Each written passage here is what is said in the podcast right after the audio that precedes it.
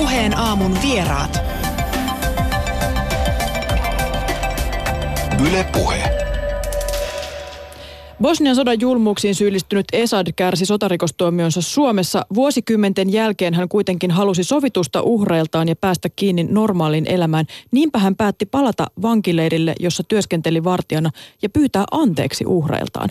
Tämän tarinan kertoo tänään T V yhdessä ja jo nyt Yle Areenassa nähtävissä oleva dokumentti Anteeksi antamaton.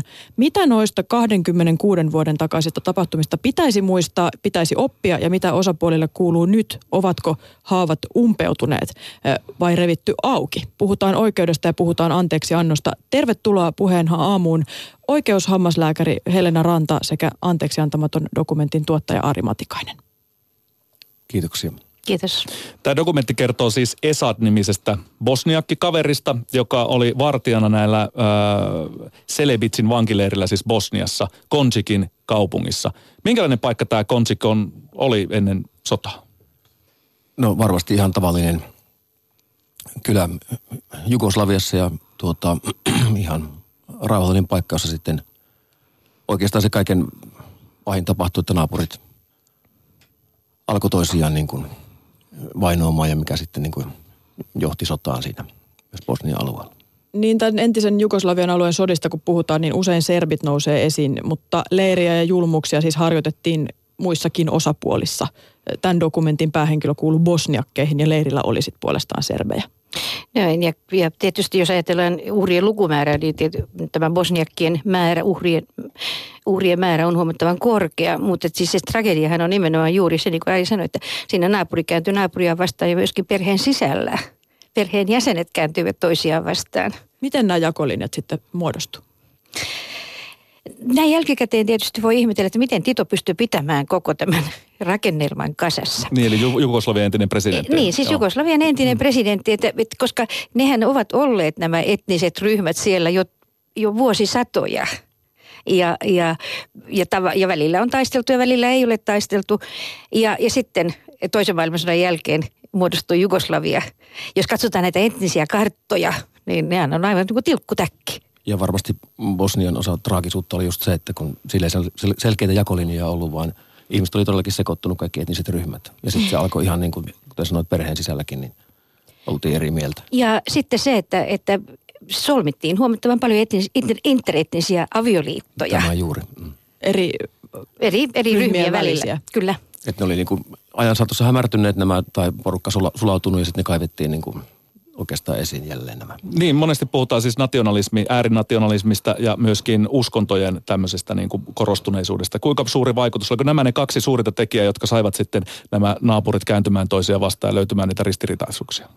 No varmasti uskonnolla on oma, oma merkityksensä. Nyt täytyy kuitenkin muistaa, että, että Jugoslaviassa uskonto, vaikkakin tietysti on tärkeä, niin, niin ainakin mun kokemukseni mukaan ihmiset ovat aika sekularisoituneita, että, että tavallaan on tapa uskonnollisuutta, mutta, mutta kuinka syvää se uskonnollisuus on, niin, niin sitä en tiedä. Ja tämä dokumenttihan itse asiassa tuo esille sen, että, että Koranissa sanotaan, että jos tapat viattoman ihmisen, mm. niin tapat koko, koko ihmiskunnan.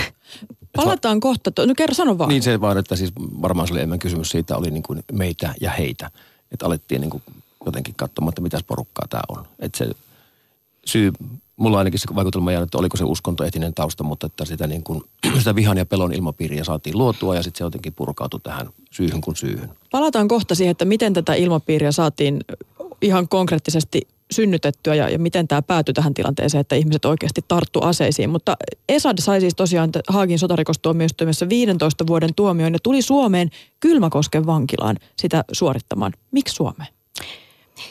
Sotarikostuomioistuimen, siis Jugoslavian tribunaalin lainvoimaiset tuomiot, niin niitä kärsittiin sitten useissa eri maissa ja kärsitään vieläkin tietysti. Monia Pohjoismaihin on sijoitettu useita, useita tuomion saaneita ja niin edelleen, että se on tavallaan niin kuin yhteisvastuuta. Oliko se niin kuin arpapeliä, että kuka päätyi Suomeen ja kuka Turkkiin vaikka? Kyllä se näin on, ei siinä niin kuin ole ehkä niin kuin toiveita päässyt esittämään. Että. Mutta tietoisesti on haluttu hajauttaa tuomitut eri puolille Eurooppaa. Olisi aika kohtuutonta, jos, jos he olisivat istuneet kaikki tuomionsa esimerkiksi Hollannissa. Niin mahtuuko sinne kaikki maailman sotien ja konfliktien rikolliset, niin se on taas. Niin, kuitenkin te lähditte kuvaamaan jo Esadia siinä vaiheessa, kun hän tyyli oli tullut Suomeen istumaan rangaistusta, eli, eli viisitoista vuotta sitten. Niin millä tavalla tavallaan tämän Esadin seuraaminen, tämä on kuitenkin tämä anteeksiantamaton dokkari on tehty useiden vuosien ajan, niin minkälainen bongaus, missä vaiheessa sitten alettiin tavallaan työstään tätä eteenpäin koko dokumenttia ja päätettiin tehdä dokumentti hänestä? No projekti tuli mulle sellainen viisi vuotta sitten, tämä Lars Felippalle Petersen, tanskalaisohjaaja, otti minun yhteyttä, että hän on tämmöinen elokuvaidea ja tällainen kaveri, jota hän oli siinä vaiheessa seurannut jo noin viisi vuotta. Eli Lars oli mennyt seuraamaan niitä oikeudenkäyntejä, kun tätä Jugoslavian sotaa ja niitä vaiheita käytiin läpi. Hän oli lähettänyt sitten sähköpostia näille tuomituille. Ja Esad oli ainoa näistä kaikista sotarikoksista tuomitusta, joka siihen vastasi sillä tavalla, että kyllä, minä tein väärin ja hän haluaa puhua. Että kaikki muut meni oikeastaan tämän kaavun taakse, että me oltiin sotilaita, me tehtiin mitä pitikin ja piste. Tässä ei ole mitään elokuva-aihetta eikä mitään keskusteltavaa. Ja siitä heillä alkoi sitten tämä niin kuin kirjeenvaihto ja sitten Esad kun siirrettiin Suomeen, niin tota, siinä vaiheessa Lars tuli käymään sitten Suomessa ja pääsi ensimmäisiä kertoja kuvaamaan ja löysi sen luottamuksen Esadin kanssa, että sitä, sitä elokuva alkoi syntymään. Sitten kun oikeastaan se niin kuin, tilanne oli se, että se pystyi niin kuin etenemään tuotantovaiheeseen, hän oli sitten minun yhteydessä ja sitten me ruvettiin niin kuin viemään elokuvaa eteenpäin. Hän istui kymmenen vuotta, vapautui vuonna kaksituhattakuusi, mutta ei voinut lähteä mihinkään, koska mikään maa ei ottanut häntä vastaan. Mistä tässä oli kyse? No tietenkin hänellähän oli kuitenkin alu, alusta pitäen oman maansa kansalaisuus, mutta Bosniakaan ei häntä halunnut. Tämähän on niin kuin tavallaan henkisellä tasolla myöskin korostaa sitä hänen rangaistustaan, koska hänen oma yhteisönsä hylkäsi hänet. Näin on käynyt siis muillekin tuomituille. Ja nyt mä en tuohon kysymykseen en osaa vastata. Se varmaan vähän riippuu, että mitä siellä oikeudessa on sanottu. Ja tämä nyt on ihan minun arvioni, ei mikään niin kuin tutkimustieto aiheesta, mutta että todellakin sitten kun hän niin kuin tunnusti ne vääryydet, niin hän tavallaan sitten niin kuin kääntyi myös sitä omaa armeijaporukkaansa vastaan. Jäi vähän niin kuin välitilaa sitten siinä kohtaa. No näin juuri. Hän ehti siis työskennellä tällä vankileirillä vaan pari kuukautta, mutta siinä aikana sai jo maineen. Kertoi itse, että ennen sotaa hän ei ollut kukaan, mutta kun hän oli ollut leirillä töissä, niin kaikki tunsi hänet ja hän teki vielä enemmän kuin vaadittiin sen takia. Ja tässä tapauksessa se tarkoittaa sitä, että hän oli tappanut ihmisiä ja, ja häpäissyt heitä, pakottanut juomaan omia eritteitään ja niin edespäin ja myöskin käyttänyt väkivaltaa siellä leirillä. Miten tyypillinen tarina tämä Esadin tarina on? Miten hän päätyi tähän rooliin ja, ja kuinka paljon oli lopulta kiinni siitä, että oli vaan väärässä paikassa väärä aika? Kyllä, kyllähän se oli mä, tavallaan tietoinen valinta häneltä. Toisaalta hänellä ei kovin monia vaihtoehtoja varmasti elämässään ollut.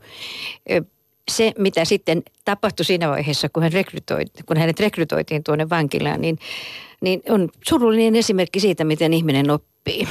Ihminen, ihminen oppii tekemään pahaa ja kun hän kerran on sen väkivallan tien valinnut, niin sieltä on aika vaikea sitten sen point of no returnin jälkeen palata takaisin. On varmasti erittäin hyvä, että, että kaikille meille, että me näemme tällaisen henkilön tänään ja kuulemme hänen ajatuksiaan ja, ja tavallaan niin kuin mietimme myöskin sitä, että onko se anteeksianto yleensä mahdollista ja Tämä, tämä dokumentti aika hyvin, hyvin minusta tuo esiin sen vaikeuden. Kyllä, ja sitten tietysti jos miettii laajemmin, niin Esad oli nuori mies vailla niin kuin oikeastaan elämänsuuntaa ja oli jäänyt hampaankoloon, ei päässyt kouluun johon haluaa ja niin kuin hän itse perusteli, että kapinaa isää kohtaan ja kaikkea muuta tämmöistä irtiottoa. Sitten löytyy tämmöinen joukkio, johon liittyä ja he antaa sulle tehtävän ja antaa sulle mahdollisuuden menestyä siinä annetussa tehtävässä, niin siinä niin kuin se homma lähti käsistä, että niin kuin tavallaan tämä nyt voisi toisintua missä tahansa maailmassa, että poikajoukki tai olipa nyt vaikka tyttöporukka, niin tuota samalla tavalla. Niin siinä nimenomaan kävi niin, että valittiin alle parikymppiset miehet tänne vartioiksi tänne leirille ja sitten se asetelma oli se, että nuoria miehiä, joilla oli paljon valtaa isoon ihmisryhmään, ketkä oikeasti pelkäs heitä. Niin siis ö, valta on myöskin yksi huume. Niin Esad sanoikin siinä, että siinä vaiheessa kun he huusivat niitä nimiä, että ketkä seuraavaksi laitetaan pahoinpideltäväksi tai muuta, niin, niin, niin siinä jopa nämä vangit virtsasivat alleen pelkästään siinä tilanteessa, kun kuuli heidän oma nimensä. Ja hän sanoi, että tämmöistä tilanteesta, kun pääsee osalliseksi ja siitä absoluuttiseen valtaan, että se tuo ihan älyttömän egomaanisen tunteen ihmiselle ja, ja siihen jää jopa koukkuun. Eli kertoo aika paljon siitä psykologiasta, mihin tavallaan ihmismieli on, on tuota, kykenevä siinä tilanteessa. Huumetta. No juuri näin ja tavallaan, että nuoria miehiä valittiin sinne vartijoiksi. Jos katsotaan mitä tahansa sotaa, niin vähemmän sinne yli nelikymppisiä miehiä muutenkaan sotiin valitaan. Että kyllähän se etsikkoaika on siinä seitsemäntoista yhdeksäntoista ja niitä miehiä sinne niin kuin miehiä miehiä rintamalla laitetaan. Että tuota. No tässä siis taustalla oli se, että, että tällä alueella siis talousvaikeudet oli erittäin suuria ja sitten kun entinen presidentti Tito joutui väistymään ja, ja tuli tämä tota, nationalismi rupesi nousemaan esimerkiksi täällä niin kuin, ä, Serbien Milosevicin toimesta hän niin kuin nostatti tätä, tätä tämmöistä kansallistunnetta siellä. Ja Esadkin tässä kuvailee sitä, että minkälaista se oli silloin, kun hän oli teini. Kertoi, kuinka oli tapana käydä poliittisissa tapahtumissa tapaamassa ihmisiä ja viettämässä aikaan ja, aikaa. Ja samaan aikaan puhuttiin siitä, että kuinka pitää aseistautua, koska naapurisi on jo aseistautunut. Niin, tämä aseistautumiskysymys on siinä mielessä mielenkiintoinen, että, että on olemassa dokumentti, siis ihan kirjallinen dokumentti, jonka itse asiassa olen itse luovuttanut Haagin sotarikostuomioistuimelle, jossa äh, kerrotaan paikallisväestön suhtautumisesta tällaiseen aseistamisprojektiin, joka siis tapahtui ennen sota, sodan alkua. Sitä kulkee nimellä Operaatio RAM ja siitä on olemassa olemassa dokumentteja ja siitä on olemassa myöskin eh, nauhoitettu puhelinkeskustelu Radovan Karadžićin ja Slobodan Milosevicin välillä, joka on julkaistu yhdeksänkymmentäluvun, oliko se yhdeksänkymmentäyksi, niin se on, se on napattu se nauhoitus ja se on julkaistu. Ja se kertoo siis karua kieltä. Niin Esad sanoikin tuossa, että tämä vihan lietsonta oli, oli niin suurta ja se tota, oli oiva tapa purkaa sitä sodalla. Kuulosti aika hurjalta. Onko tämä se yleinen, yleinen käsitys siitä, että tämä oli niinku tällaisen vihan purkamisen keino ja sota tarjosi siihen oivan mahdollisuuden? Aika hurjasti sanottu, mutta että oliko se yleinen, yleinen käsitys siihen aikaan, sodan syttymisen, puhkeamisen aikaan? No vaikea tässä sanoa, että yleinen käsitys on, mutta siellä erityisesti ää, tavallaan kaikki asevarustelu tai muu tämmöinen, että noilla on tällainen pyssy ja meidän pitää ostaa samanlainen pyssy ja kaikkihan tähän niin kuin johtaa. Se on vähän niin kuin valmistauduttaisiin johonkin urheilukilpailuun, että niin kuin, niin mihin se sitten se jännite puretaan. Ja varsinkin tuommoinen pieni yhteisö ää, tunnetaan toisensa. Naapuri osti tollaisen pyssyn, no meidän pitää ostaa vastaavanlainen pyssy. Et kyllähän siinä mennään koko ajan sitä konfliktia kohti. Mutta sitä jännitettä siis lietsottiin ja puhuttiin näistä aseista ja se oli hyvin suunnitelmallista, niin miten käytännössä? Miten se, miten se tapahtui? Miten ihmiset saatiin tämmöiseen tilaan, että, että he niinku oli valmiita ostamaan niitä aseita? Oliko niinku ei välttämättä propagandaa? Ei välttämättä tarvinnut ostaa aseita, koska, koska serbit, serbi äh, osapuoli aseisti serbialaisia, jotka asuvat siis kaikissa näissä Jugoslavian osissa niin tämän operaatio Ramin puitteissa. Niin, että se oli tietoinen semmoinen niin kuin liike heiltä, että he rupesivat jakamaan aseita. Kyllä. Ja sitten siitä tämä kierre niin kuin lähti siitä, ja osittain tietysti myöskin siitä, että, että kyllä ne talouspakotteet sitten, vaikka niitä eräät, esimerkiksi jopa E U-maat rikkoivat aika räikeästi, niin kyllähän ne talouspakotteet jossain vaiheessa sitten rupesivat puremaan. Ja, ja silloin oli tietysti serbit to, korostivat nimenomaan sitä, että, että Serbia kärsii siitä, että se joutuu tukemaan näitä köyhempiä osia. Että kyllä siinä niin kuin monta tekijää on ollut mukana. Tämän vapautumisen jälkeen, tässä siis nyt näitä taustoja käyty hieman läpi, mutta sen jälkeen kun Esad vapautuu vuonna kaksituhattakuusi, niin tilanne on se, että hän ei saa töitä ja omat demonit häntä vaivaa ja olo on huonompi kuin silloin, kun tämä tuomio luettiin. Ja hän päätti palata sinne Bosniaan ja pyytää anteeksi omilta uhreiltaan. Miten tähän anteeksi pyyntöön päädyttiin? Oliko se ihan selvä homma alusta lähtien ohja- tuottaja Ari Matikainen, että anteeksi pyyntö tulee olemaan se juttu? Kenen idea se oli? No idea tuli kyllä Esadilta. Ja kun lähdettiin tätä elokuvaa tekemään, niin me ei silloin oltu menossa vielä niin kuin takaisin sinne kyseiselle leirille, koska tuota, se nyt ei vaan voi mennä niin, että elokuvan tekijät tuli sanomaan, että hei, mennäänkö käymään siellä ja moikataan sun entisiä uhreja. Se ei vaan toimi niin päin. Me lähdettiin seuraamaan oikeastaan sitä Esadin ää, tuomion jälkeistä sopeutumista, koska hän oli tullut maahan, jossa ei ollut koskaan aikaisemmin käynyt. Ensimmäisen kerran tulee vankilaan, istuu täällä monta vuotta vankilassa ja sitten oletkin yhtäkkiä maassa, josta ei ole niin kuin mitään käsitystä. Ja siihen sopeutuminen oli hänelle aika raskasta. Varmasti myös osin, tai varmaan valtaosin sen vuoksi, että tuota, se tavallaan realisoituu se hänelle se tuomio siinä vaiheessa, että sitten vankilassa kun olet, niin sovitat sitä tekoasia tavallaan siinä on niin kuin, mä tein jotain tämän asian eteen, mutta kun se vapautuminen ei tuonutkaan sitä sisäistä vapautumista, vaan oikeastaan sitten se niin kuin iski vielä kovempaa. Kuten puhuttiin, niin oma yhteisö entä hyväksynyt takaisin, hän jäi tänne Suomeen. Ja sitten hän tietysti elämässään yritti kaiken näköistä tätä tuskaansa lievittääkseen, kunnes tässä vuosien saatossa sitten tuli siihen ajatukseen, että no miten tämän pahan kierteen saisi edes omalta osaltaan katkaistua, että jos menee ja kohtaa nämä uhrinsa, niin ehkä edes heidän on helpompi olla eteenpäin elämässään. Puheen aamun vieraana siis oikeusammaslääkäri Helena Ranta sekä Anteeksiantamaton dokumentin tuottaja Ari Matikainen. Ja tämä Anteeksiantamaton dokumentti on nyt Yle Areenassa ja tänään T V yksi sitten myöskin tulee. Tämä dokumentin asetelma, niin se on kyllä niin kuin aika lailla uskomaton. Te olette löytänyt siis vankileiriltä olleita ihmisiä, joilta siis Esad menee pyytämään anteeksi ja myöskin heidän läheisiään, jotka sitten käyvät tätä prosessia läpi ja kysytään, että pystyttekö te antamaan oikeasti anteeksi.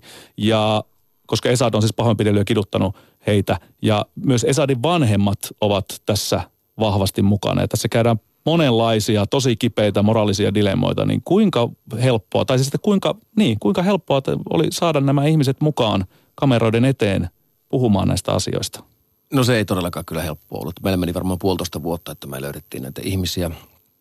Öö, siellä oli sellainen niin kuin järjestö, joka toimii niin kuin uhrien parissa, tai niitä on useampiakin, ja me näiden kautta kontaktoitiin sitten näitä ihmisiä, että löytyisikö tällaisia halukkaita elokuvaa varten, ja olet sanonut, että noin yhdeksänkymmentäviisi prosenttia oli sitä mieltä, että jos Esad tulee tai me tullaan, niin kukaan ei voi taata turvallisuutta, oli se vastaus. Mutta sitten tämä elokuvassakin esiintyvä lääkäri tuota niin, osoittautui avainhenkilöksi.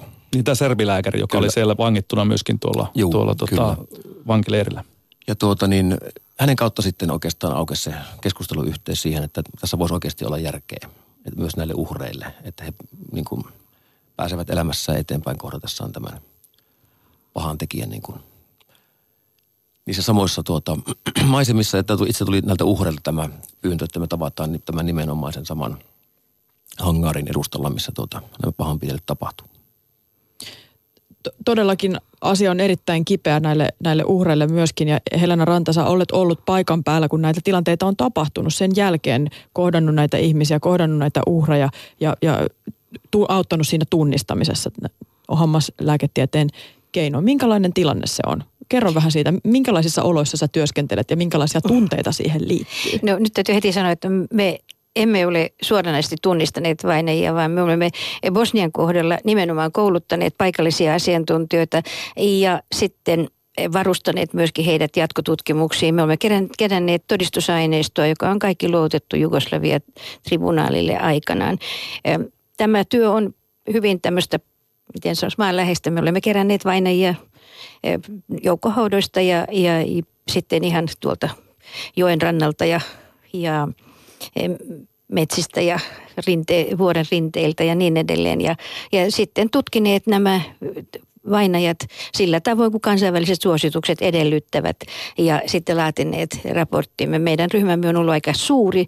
Bosniassa meitä oli yli kaksikymmentä silloin alkuvaiheessa ja mä itse jäin sinne sitten kahden tutkijan kanssa puoleksitoista vuodeksi melkein tekemään töitä ja tähän liittyy hyvin paljon koulutusta. Millä tavalla teihin suhtauduttiin siellä? Oliko uhkaavia tilanteita tai mitään semmoista, joka saattoi estää teidän työntekoa? Ähm, nyt täytyy muistaa, että Bosnia-Hercegovinissa on kaksi osaa. On Bosnia ja sitten on Republika Srpska. Ja Republika Srpska, se, se on tämä Serbitasavalta. Mä asuin hotellissa ja minulle annettiin Radovan Karadžićin viit, sviitti. En saanut kuitenkaan mitään painajaisunia enkä muuta. Hänen mukaansa nimetty sviitti siis. Se oli, se, se oli tämä hotelli, jossa, jossa siis äh, serbijohto vietti vapaa-aikaansa. Ja tuota, oliko tämä siis yhteen sattuma vai miten, miten sinne päädyt? No siihen on vaikea sanoa, mitä se oli. Aika erikoista. No se oli luultavasti se, että, että me pystyttiin myöskin tarkkailemaan. Molemmin puolin oli ilmeisesti päällystakit seura- viereisissä, viereisissä tuota sviiteissä. Ja, ja huomasin sen, että satelliittipuhelinta, kun mä olin, olin satelliittipuhelimella yhteydessä ulkomaailmaan, niin kyllä sitä, niitä, se, niitä seurattiin. Siellä meidän automme, jotka olivat siis Y K-tunnuksilla varustettuja, niiden renkaita viileltiin. mut on pidätetty kaksi kertaa. Kerran, kerran Bosniassa ja kerran Kosovossa. Minä itseäni ei ole fyysisesti vahingoitettu. Eh, mutta väheltä piti tilanteita on tietysti ollut, ja sitten se, mitä mä en koskaan tiedä, on se, että kuinka monta kertaa tarkkaan ampujalla on ollut mut tähtäimessään. No miltä, miltä tämä kuulostaa, tämä idea siitä, että lähdetään nyt rakentamaan tätä tulevaa sitä kautta, että pyydetään anteeksi näiltä uhreilta? Jos ajatellaan sitä Esadin kannalta, niin, niin sehän on häneltä aika, aika rohkea niin kuin ratkaisu ja päätös. Ja nyt tuo dokumenttihan hyvin selvästi tuo esiin myöskin sen, miten paljon psykologista ja psykiatrista tukea hän on saanut tämän prosessin aikana. Ja silloin sitten sen mitalin toinen puoli on se, että entä nämä uhrit, ovatko he saaneet? Mitä tukea he ovat saaneet?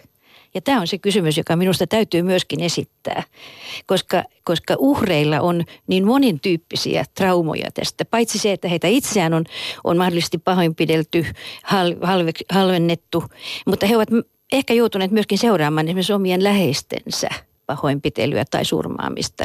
Niin, tässä dokumentissa tuodaankin se vahvasti esiin, että miten isä joutui katsella, kun hänen, hänen lapsiaan pahoinpidellään niin kuin silmien edessä ja hän ei voi tehdä mitään. Miten tämä avuttomuuden tunne, tunne tota, kuinka yleistä sitten näissä tilanteissa oli, kun ollaan sitten oman perheen ja naapureiden kanssa samassa tilassa ja nimenomaan naapuri saattaa olla se ää, tota, pahoinpitelijä ja kiduttaja? Se no, onkin. Vaikea se... sanoa, mutta kyllä se varmasti osa sitä niin kuin... sen bosnialaisen raakuutta ja sitä niin kuin trauman syvyyttä on just se, että siinä ollaan niin läheisten kanssa oltu niin kuin konfliktissa ja tuota, niitä pahuuksia on tehty niin kuin tutuille ihmisille. Tuo dokumenttihan on kuitenkin,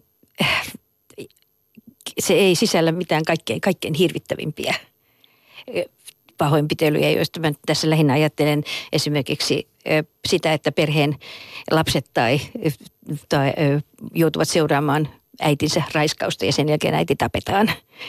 Tämä on hyvin tyypillinen tarina. Ja sellaistakin tarina tapahtui siis tuossa kriisissä tapahtui, myös. Tapahtui paljon. Ja sitten tietysti nämä pakotetut, siis joukkoraiskausten seurauksena syntyneet, syntyneet tuota, ensinnäkin pakkoraskaudet ja, ja sitten vangitseminen niin pitkään, että abortti ei ole enää mahdollinen, jolloin sitten tulee moninkertainen rangaistus, koska oma yhteisö tietysti hylkää sellaisen naisen, jonka kantaa vihollisen lasta.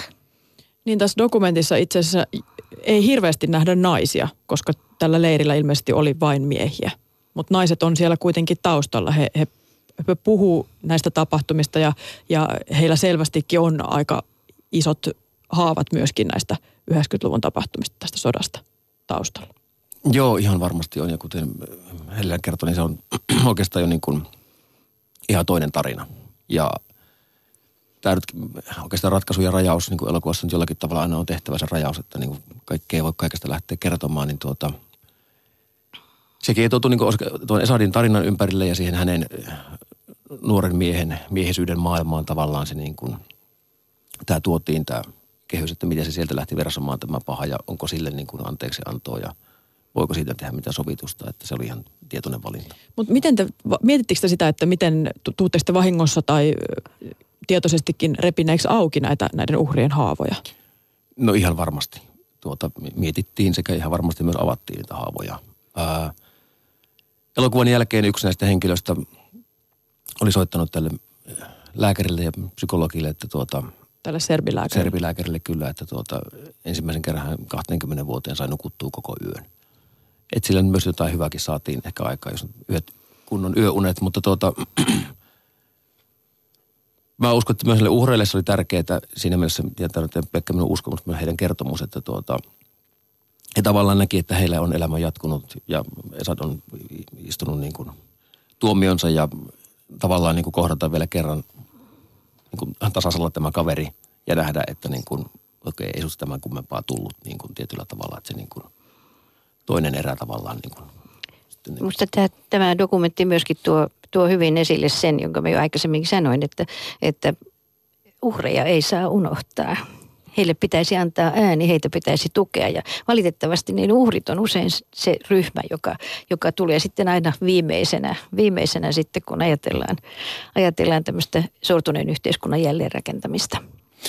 Puheen aamun vieraana siis oikeushammaslääkäri Helena Ranta sekä Anteeksiantamaton dokumentin tuottaja Ari Matikainen. Ja puhutaan siis Jugoslavian sodasta ja mistä tämäkin kertoo tämä, tämä dokumentti. Ja nämä kohtaukset ovat olleet todella latautuneita. Niin kuin sanottu, niin yksi uhreista, joka piti mennä tapaamaan Esadia, joka on, jota hän oli, oli, oli tota pahoinpidellyt ja kiduttanut, hän sai ö, sydänkohtauksen juuri ennen sitä sitä tota, kohtaamista ja sitä kohtaamista ei koskaan tullut. Mutta miten kamera vaikutti näihin tilanteisiin? Antoiko se suojan Esadille ja sille, että ne, nämä uhrit olisivat käyneet vaikka hänen käsiksi? Ja mikä se kameran rooli tässä oli, että ympärillä oli sitten ulkopuolisia ihmisiä? Tai mietittekö te muutenkin näitä turvallisuusjärjestelyitä?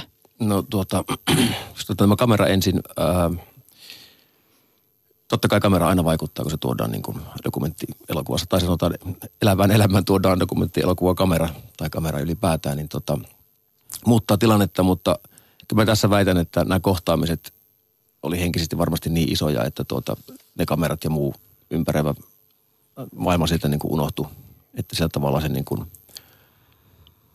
piti ne tavallaan niin kuin aitoina nämä kohtaamiset. Ja turvallisuuden puolestahan me oli ihan massiiviset ne järjestelyt, että me saatiin nuo kuvaukset tehtyä. Eli se oli edelleenkin se kyseinen vankileirinä toiminut hangaari, niin se on niin kuin sotilasaluetta. Eli meillä oli niin kuin sotilaat sitä vartioimassa, plus meidän piti palkata sitten vielä poliisivoimat erikseen sinne niin kuin kulisseihin, että elokuvassa ei saanut yhtään näköä poliisia eikä aseita, mutta niitä oli runsaasti siellä ympärillä kyllä koko ajan. Taisin bongata muuten yhdessä kohtaa pari semmoista tota, tota, tota miestä sillä taustalla, jotka, jotka olivat sitten joko sotilaita tai poliiseja. Siltä ne vaikutti, mutta no, vaikutelma voi olla tällainen. Niin, okei. Okay. Se on ihan selvää, että turvallisuusjärjestelyt on massiiviset tuossa tilanteessa. No, no Helena Ranta, sä olet tosiaankin ollut myöskin tuolla Jugoslavian alueella työskentelemässä, niin kuin tässä on jo, on jo puhuttu, niin osaatko kertoa siitä, että mikä se tilanne on siellä nyt? Miten näitä sodan aikaisia tapahtumia noin ylipäätään siellä tällä hetkellä katsotaan? Ja näitä ihmisiä, ketkä on ollut näissä tapahtumissa mukana? Nyt jos ajatellaan Bosniaa niin, niin, ja Kosovoa ja Kroatiaa, siis kaikkia näitä eri alueita, siis Kroatian itäosathan kärsivät kärsivät huomattavia, huomattavia vahinkoja. Ja sitten Bosnia kokonaisuudessaan, no sitten meillä on kaksi Bosnian osaa, joista toinen on, toinen on hyvin, hyvin korruptoitunut ja toinen on korruptoitunut ja, ja aika huonosti toimiva infrastruktuuriltaan tämä serbipuoli tasavalta. Kansainvälinen läsnäolo siellä takaa tavallaan tietyn rauha, mutta eihän se välttämättä sitä yhteiskuntaa tai sitä valtiota niin kuin vie valtiona eteenpäin. Sitten taas jos ajatellaan Kosovoa, niin Kosovon osalta tämä uuden, uuden tuomioistuimen, kansainvälisen tuomioistuimen perustaminen hiertää tällä hetkellä Kosovon parlamenttia aivan hirveästi, koska siinä on kysymys niistä, niiden väkivaltaisuuksien tutkimisesta, jotka tapahtuivat Naton pommitusten jälkeen. Mm. Tässä Esad on vähän niin kuin puun ja kuoren välissä hänen suhteessaan isänsä, koska isä ei voi hyväksyä sitä, mitä Esad on tehnyt, koska Koranissa sanotaan, että jos tappaa viattoman, niin se on sama kuin tappaisi koko ihmiskunnan. Mutta samaan aikaan hän ei myöskään hyväksy oikein sitä, että hän pyytää anteeksi näiltä uhreilta, koska hän sanoi, että he olivat raakalaisempia kuin me ja kukaan sieltä serbitasavallasta ei ole pyytänyt anteeksi. Ja, ja tämmöistähän uutisointia täälläkin on nähty, että Serbiassa on piiloteltu näitä kenraaleita. Kroatiassa pidettiin vastikään hiljainen hetki parlamentissa, kun eräs tuomituista sotarikollisista oli päättänyt ottaa myrkkyä tämän tuomion julistamisen jälkeen hänen kunniakseen. Se on, nämä on niitä sodan, sodan ja, ja konfliktien tavallaan semmoisia jälkitilanteita. Meidän on ehkä tänä päivänä vaikea niitä ymmärtää, mutta ei meidän tarvitse kovin pitkään mennä omassa historiassamme taaksepäin, kun me tiedämme, että ihminen, ihmiset pystyvät mihin vaan.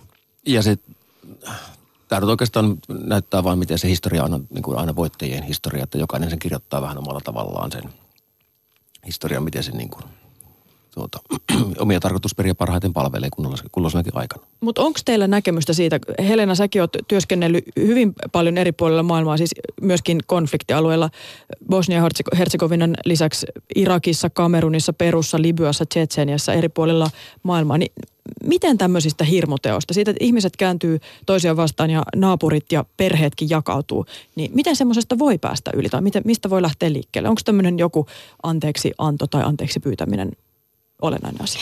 Yksilötasolla voi olla erilaisia ratkaisuja, mutta tietysti kaikkein tärkeintä olisi pyrkiä estämään nämä etukäteen ja reagoida niihin heikkoihin tai vähän vahvistuviin merkkeihin lähestyvästä humanitaarisesta katastrofista. Ja meillä on hyviä esimerkkejä, valitettavan hyviä esimerkkejä siitä, miten kansainvälinen yhteisö ja Y K, Y K-turvallisuusneuvosto ovat tavallaan niin kuin epäonnistuneet tässä interventiossa. Oli sitten kysymys sotilaallisesta tai humanitaarisesta interventiosta.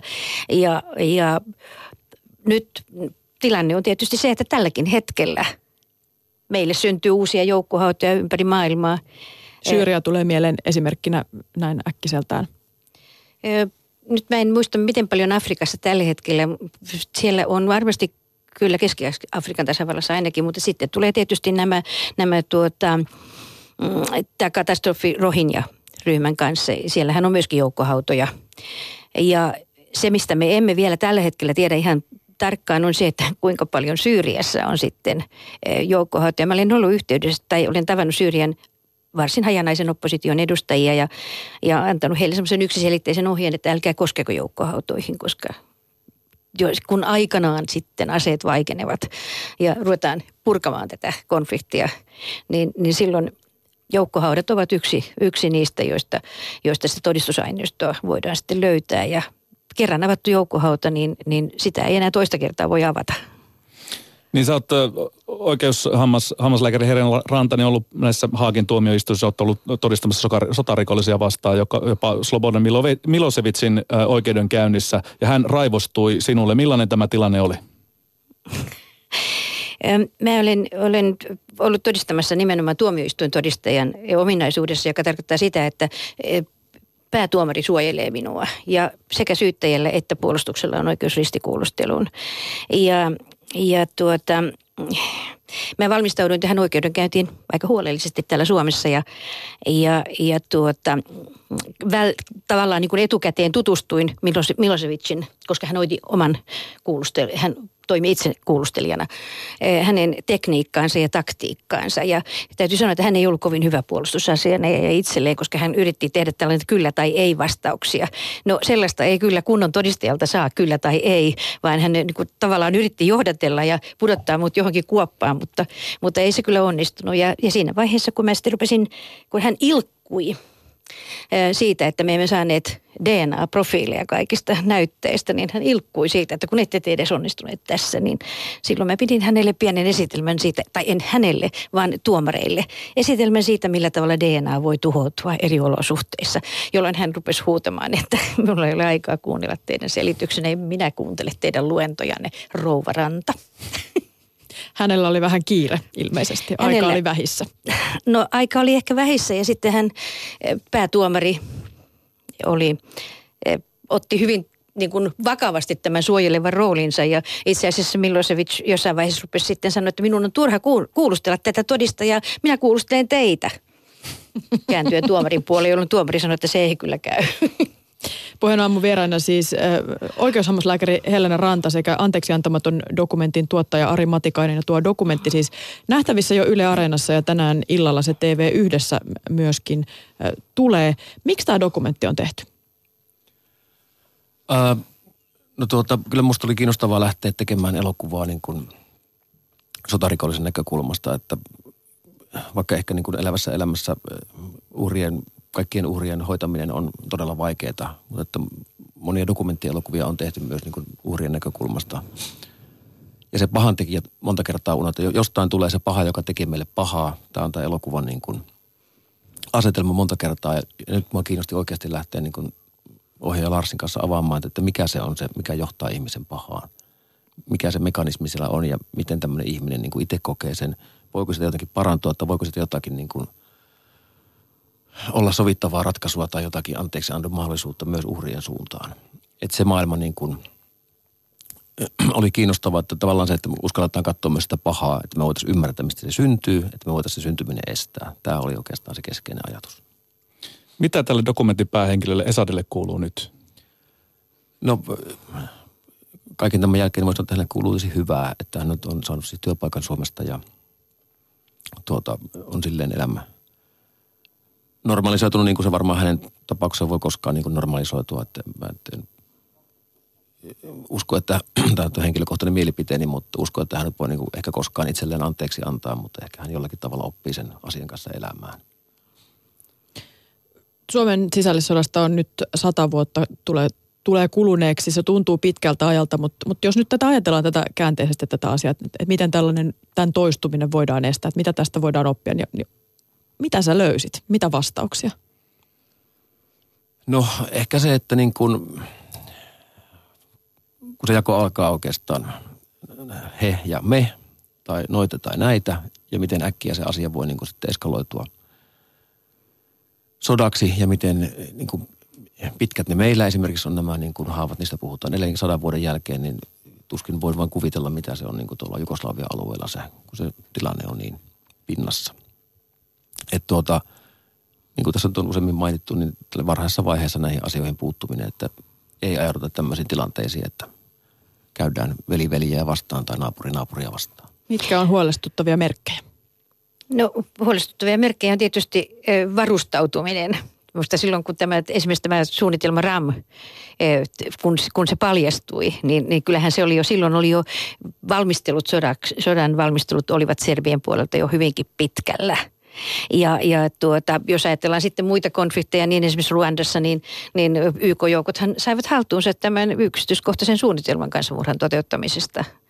Ja, ja tuota, Y K kuitenkaan ei, ei niin kuin millään tavalla reagoinut siihen Y K-joukkojen silloisen komentajan kanadalaisen Dallairin pyyntöön, että hän olisi saanut takavarikoida nämä aseet Ruandassa. Että kyllä, kyllä kansainvälinen yhteisö joutuu katsomaan peiliin jatkuvasti näissäkin asioissa. Kyllä. Kiitoksia vierailusta Puheen aamussa oikeushammaslääkäri Helena Ranta ja Anteeksiantamaton dokumentin tuottaja Ari Matikainen. Puheen aamu. Yle Puhe.